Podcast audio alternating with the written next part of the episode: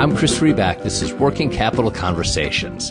For a long time in business and private equity, corporate sustainability, also known as ESG, the initials for environmental, social, and governance, was a rearguard part of the business that took front stage only when PR required.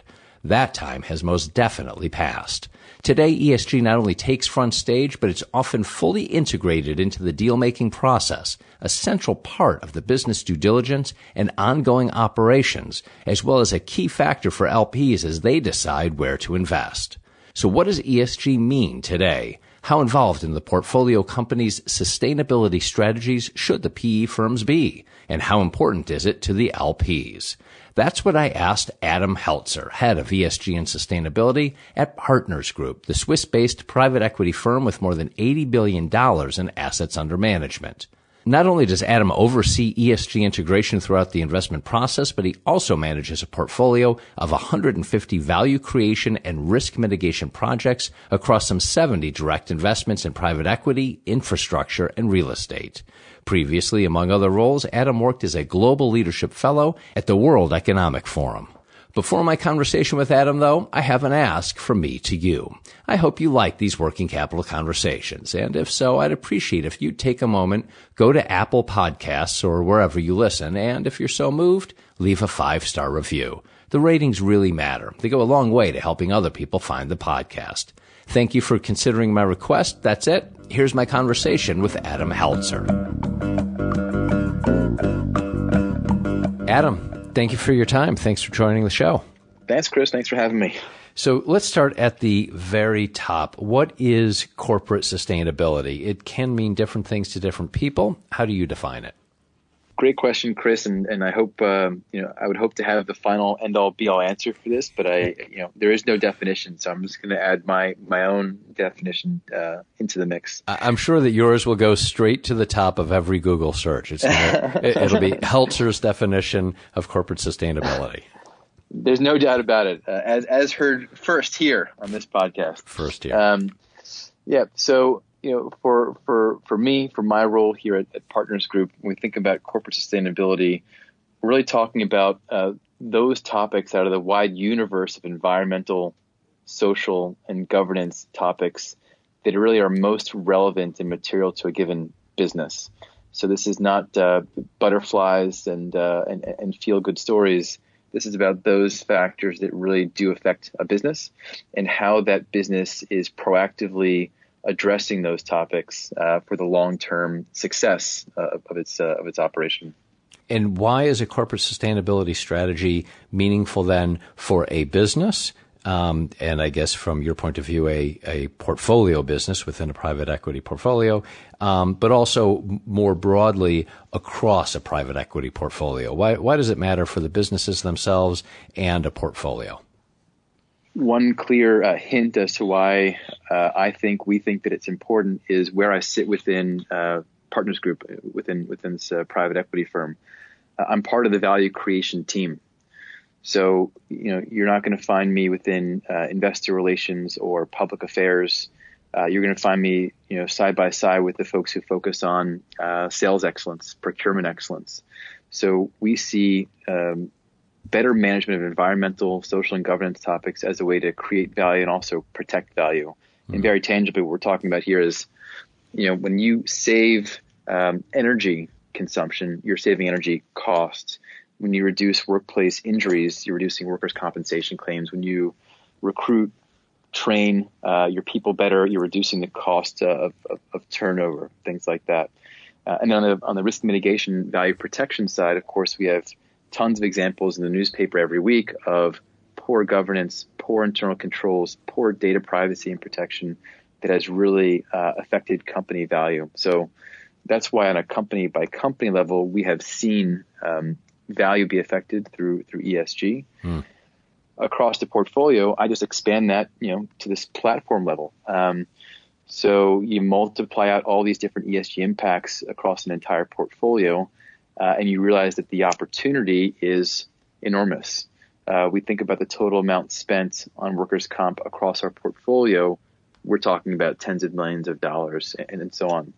Um, that's just for the value creation side. There's also this element of, uh, I think, reputational uh, issues, you know, moral issues, reputational issues, yeah. where you have um, you know individual companies that you know can can really have their value affected through that, but also Partners Group as a firm. Um, we've we've been around for about 25 years, spent enormous time um, building this this company and this brand and this reputation from scratch.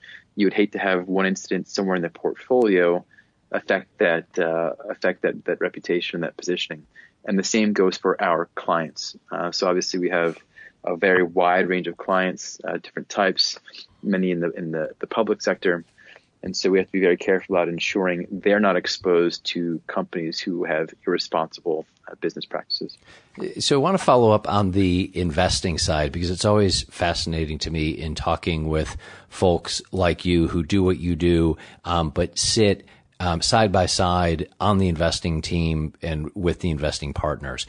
Um, you're looking at, uh, you've just described the, the areas that you're um, really looking at when you're looking at a, a company and, and the things that, that you're responsible for. Simultaneously, you're partnering with, um, you know, colleagues of yours who might be, you know, of course, concerned and interested in what your your focus is, but they also are looking at other areas. They're looking at returns. They're looking at ability for a particular company perhaps to um, act as a platform for you know other um, add-ons later on.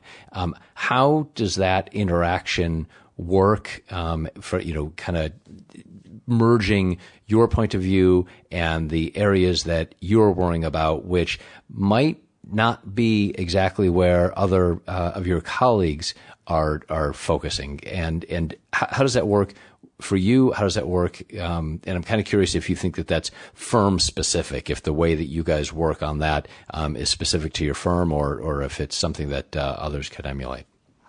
Great, great set of questions. If I forget any element of the multi questions, just kind of br- bring me back to it. Um, and, and to give you and to give you a sense about this question of you know how do I interact with uh, with uh, investment professional uh, uh, colleagues. Let me just give you a brief window into my background because uh, I spent you know the larger part of my first part of my career in what you might call the do-gooding sector. Um, mm. I did development aid work in and around Washington D.C. for about ten years. Then I swung to the World Economic Forum for two year, for two years. Um, their mission is committed to improving the state of the world. And after all that time, um, I thought, hey, if, if I'm really going to have a larger impact, I need to swing to the quote unquote other side um, the, the, the financial world, uh, the part of um, the world that supposedly kind of didn't get it when it came to sustainability and ESG. The side that you you might have previously considered the dark side, but yes, which clearly exactly. clearly is not. Yeah, and, and, and even on the do-gooding side, you know, it was uh, there was always this refrain of if only we could get the larger system to understand and see what we see, then that's when we experience systemic change, catalytic change. Hmm. And so I thought instead of hanging out with this crew anymore, how about I go and hang out with the other crew where the real, you know, the real systems level change is supposed to happen. Yep. Um, I, I offer that as backdrop to say that I was prepared for much more active resistance, uh, kind of what you're alluding to. Huh. Uh, is it a butting of heads, or is it sort of like you know when I when I speak to my colleagues, I'm taking something away from them, and I actually haven't really countered that. I don't think that's a you know specific thing to my firm. I think um, it just generally it just generally works that um, the worst I'll find is sort of passive resistance more so than you know hostile active resistance because it is a very crowded agenda uh, that each of these people is, is working on. Um, that said, um, our model in this is not that I and my team are the sole carriers of the ESG values of the firm the vision and my job and my mandate is to build a system wherein the investment professional is actually responsible for the ESG dimension of it. Hmm. Um, and how do I how do we achieve that? Um, I'm not the person who is you know walking around the floor with a ruler rapping on wrists. It's our global investment committee who has to kind of back up these values and these principles. And I'll, I'll give you an example to help illustrate. Um, we had one investment opportunity uh, uh, to, within the past couple of years um, at a company that had a horrendous health and safety record, uh, 40 plus amputations over the last five years. Uh, amputation was not necessarily full limbs, but still grisly and completely unacceptable. Yeah. Um, I was not the person who had to sort of come to the deal team and say, "Hey guys, I know that you know you may be uh, really wild about this deal. Financial returns look great, and I'm sort of killing the party. It was the investment committee that said this is unacceptable. Um, we need to understand whether this is something that we can actually fix as owners and basically sent the deal team back with you know 20 plus questions about how to actually vet this topic and come back to them with a plan for what opex spend would be required to improve it um, and also you know the other there are financial benefits to that too um, but still it's, it's, something that has to kind of um, exist within the, the overall system of the investment process so that it's not just siloed within the expert corner over here where the uh, ESG team sits. That makes total sense. I mean, given what you were saying earlier in this conversation, um, you know, you're you don't look at this as pure do-gooding. I'm sure you want to do do good, and I'm sure that you do, and that's um, you know that's excellent. That that that should be part of um, something, I guess, that that anyone wants to do. Um, but what I hear you creating is and, and aligning is a financial cost component to to what you're looking at, whether that's on the um, accretive side or on the saving side. And so that would just make total sense that that should be directly aligned and um, uh, you know important to the other investment professionals that you work with. Yeah, that's so critical to the equation. Uh, so we don't come to them and pitch these as extracurricular activities. We pitch them as core to the business case.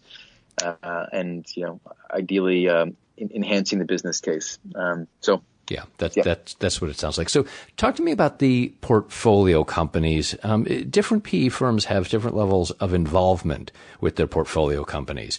Um, how involved in the portfolio companies' sustainability strategies should PE firms be, in your view? Is that where a PE's, uh, private equity firm's strategy comes into play? Or for you and your philosophy, is it more at the thesis design, due diligence, investment stages that we've been discussing? You know, it it uh, it runs like a like a thread throughout the entire process. Um, hmm. So it starts with the basic mandate that I received when I came here four years ago, which was we want to do more than just screen out companies that are doing bad things for the world. So, you know, it's easy to say we're not going to invest in coal or tobacco production or, you know, insert whatever sector you want. Um, we want to differentiate by demonstrating to our clients, to others, that when you are owned by Partners Group, um, you can expect to see measurable improvements in the core, most material ESG factors um, uh, for that for that company. So that's where we start as a base that during the ownership period, we're going to implement projects, initiatives to improve management of ESG. This, by the way, is right alongside our traditional value creation activities in expanding top line, improving margins, and so on. Uh, once we sort of had that as the first mandate, uh, we of course went headfirst into portfolio companies, rushed in and said, "Great, we would like to do employee engagement and gender diversity mm-hmm. and uh, corporate governance and all these other things. And then we realized, shoot, you know, we should probably think more systems level about how to get this done.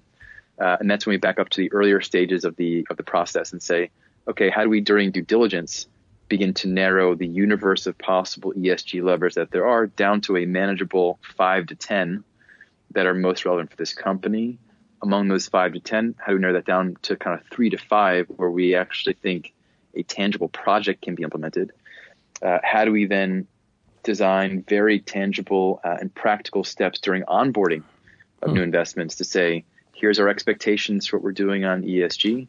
Here's our reporting cycle. Here are our values. Here's why we think it works. Here are 10 other portfolio companies where we've done something similar. By the way, if you'd like to speak to them, you know, we can you know, make those introductions. Do you have a formal process around that? Uh, yeah, absolutely. I mean, do you, do you, so you literally, you, you, you get a, you start working with a new portfolio company and you've got kind of a, a playbook on how to onboard them, um, and work with them vis-a-vis ESG. Yes. Yeah. It's, uh, I mean, I don't know if this is a, a Swiss thing, you know, we're, we're a Swiss, Switzerland based company, but process, defining process is a, is a big thing. And so, um, you know, anytime you want to get something done at a platform level, you have to be very clear and simple. Here's what happens when. Here's who does, you know, who does what and when. Um, so, if we want to achieve anything on the ESG side, we of course have to come to our portfolio companies very well organized, very clear expectations, um, and make sure that we follow through on those. So that's that's part of our assessment process now. And on the broad level, not just on the systems and process and, and the onboarding, but on, on the, the broad level of ESG and, and everything that we're talking about, do the LPs care or is their focus on returns? You know, the answer is yes, uh, or, you know, both. Mm. Um, so the LPs, of course, care about returns, um, and you, know, you could say that's always their first their first criterion. In some cases, no, but you know, for the most part, yes. Um, do they care about ESG?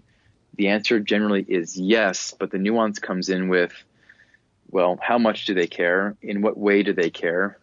Uh, and that can range anywhere from please just don't you know land me in the headlines, yeah, to um, hey, we actually have principles or values that we're trying to uphold, and we want to see those values carried out through our investment portfolio. Um, and that especially comes into play when you have an LP who, for example, has maybe teachers or other um, you know blue collar workers as part of their, their their pension base. So they have they're very interested in certain topics around labor rights, workers' rights, and things like that. Um, so so they do care. I, I, think where I see the the friction or where I see uh, the tension is that uh, LPs are not so well resourced to follow through on oversight and monitoring. And so they may say, yes, we care, uh, but they don't have, they're not as well equipped to be able to really push GPs to prove that what they say they're doing, they're actually doing, or to press for more substance. Mm. So I, I, I, have at times felt a little bit of a lack of urgency or ambition, um, kind of cascading throughout that chain.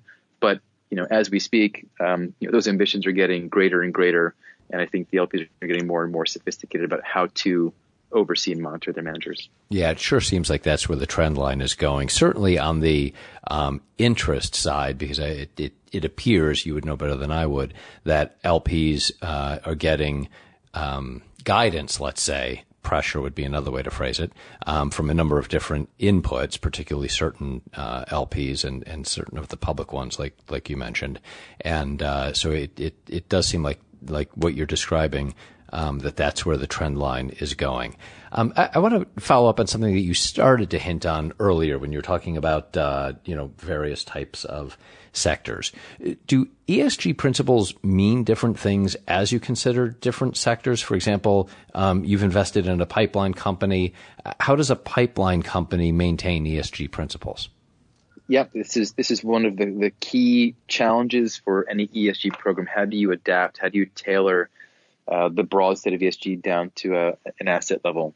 Um, and the good news is that you know in this ecosystem of promoting ESG, there are organizations that have tried to make this easier, make the practice easier. And the key one to respond to this question is the Sustainability Accounting Standards Board, SASB. Yeah. Uh, it's no no accident that it rhymes with FASB.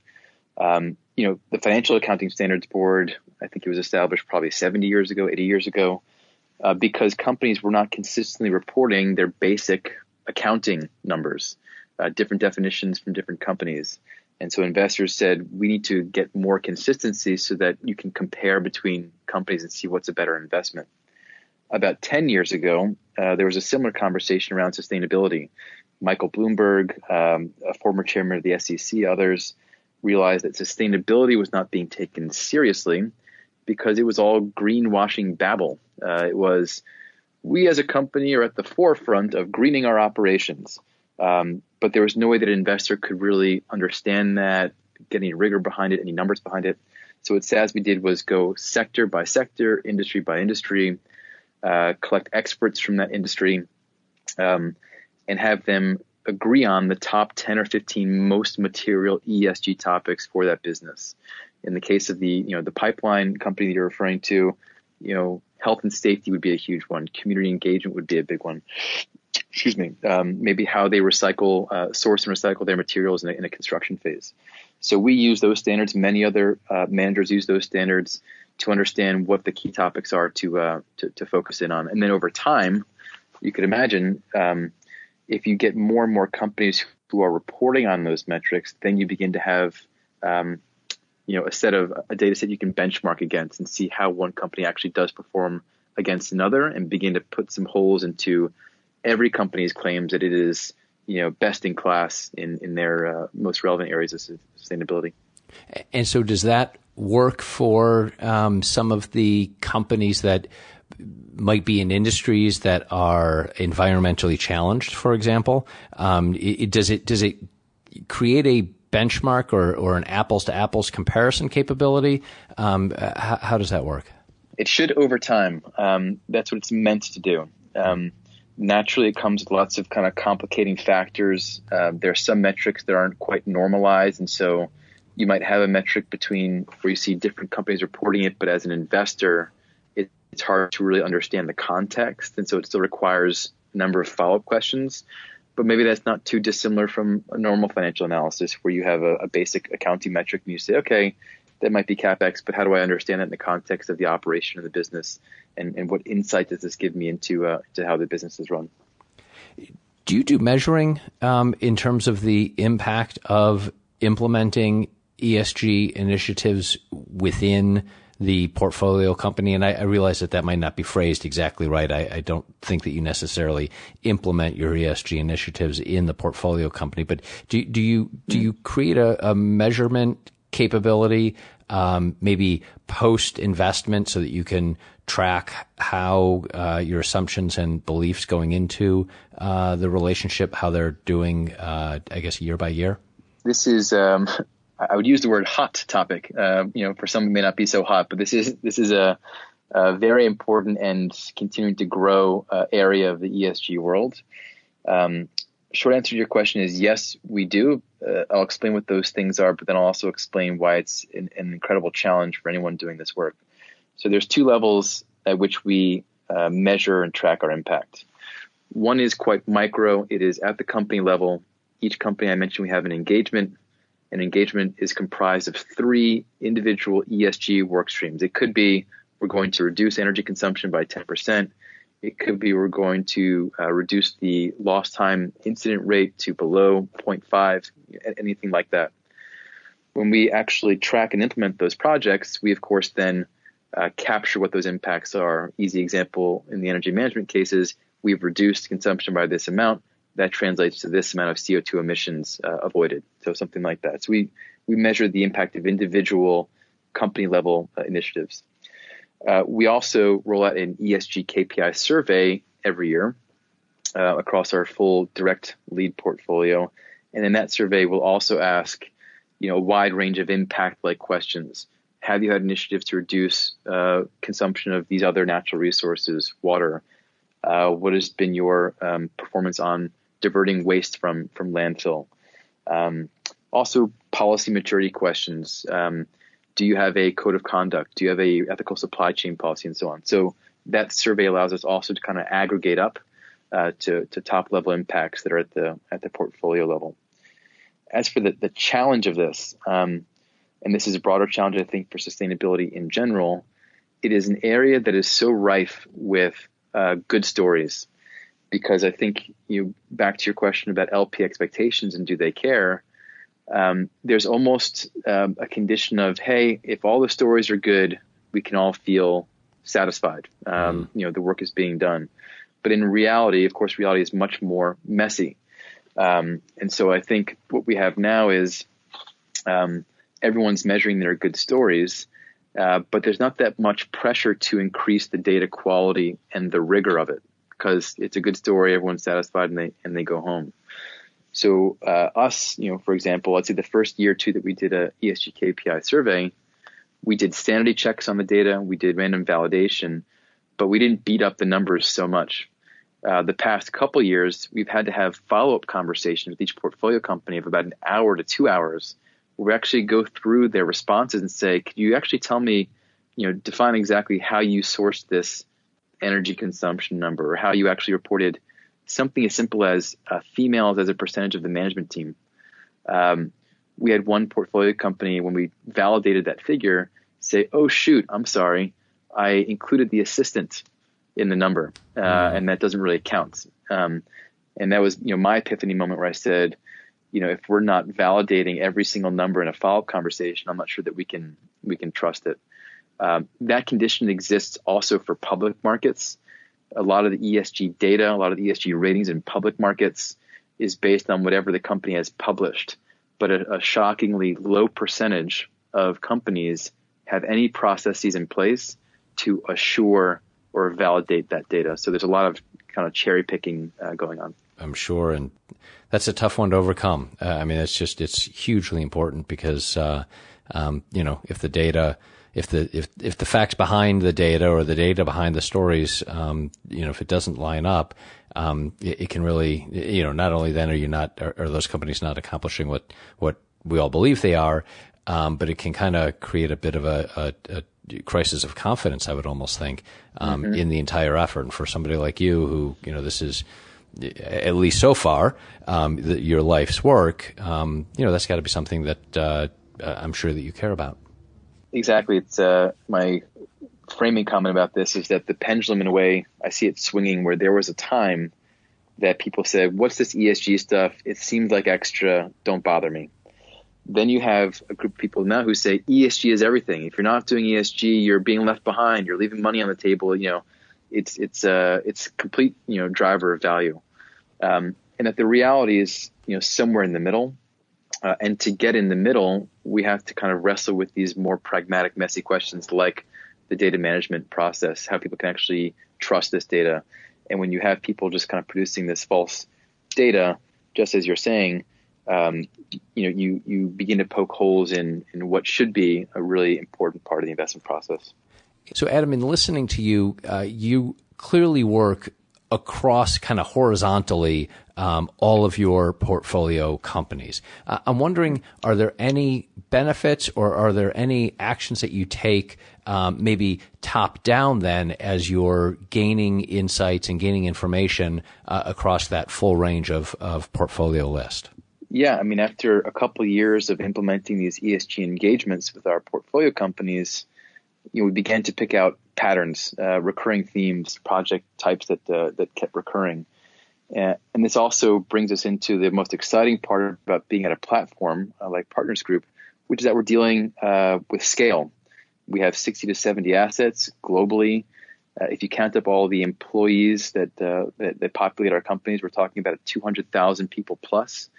Uh, so this is wow. really our chance to make a larger impact across a much larger range of people. Uh, so, for example, uh, health and safety. Um, we probably observed and worked on, I don't know, 10 to 15 different health and safety initiatives across our portfolio, and then realized, shoot, we can do this much more efficiently. So why don't we complement the bottoms up company by company engagements with a top down, what we called sweep. Uh, the idea here is simple. You lay out all those assets, 60 to 70, you come up with a simple but you know sophisticated uh, categorization scheme. How do we figure out what is high risk, medium risk, and low risk based based on the nature of the work, based on the home country, and so on. And from there, you figure out for the high risk companies, we need to have a fairly standard way to assess the quality of their health and safety program. Get in uh, an expert consultant, a partner uh, for this for this special field. They go in there, identify the gaps, and we systematically close them even for the low risk companies, if we undertake this exercise, we can still distill for them best practice in this area. Um, so that's something we've done on health and safety, doing the same thing on fraud risk. Uh, and as you can imagine, opportunities are the same in other areas human capital development, employee engagement, retention, gender diversity, uh, and so on. So, this for us is a really exciting area of growth. How do we make the practice of ESG scalable, efficient, and effective? In listening to you, I'm, I'm curious about another point, um, and that is the relationship between businesses and public policy. Public mm-hmm. policy had, I would argue, been going very um, directly in one direction, in a very ESG um, type direction.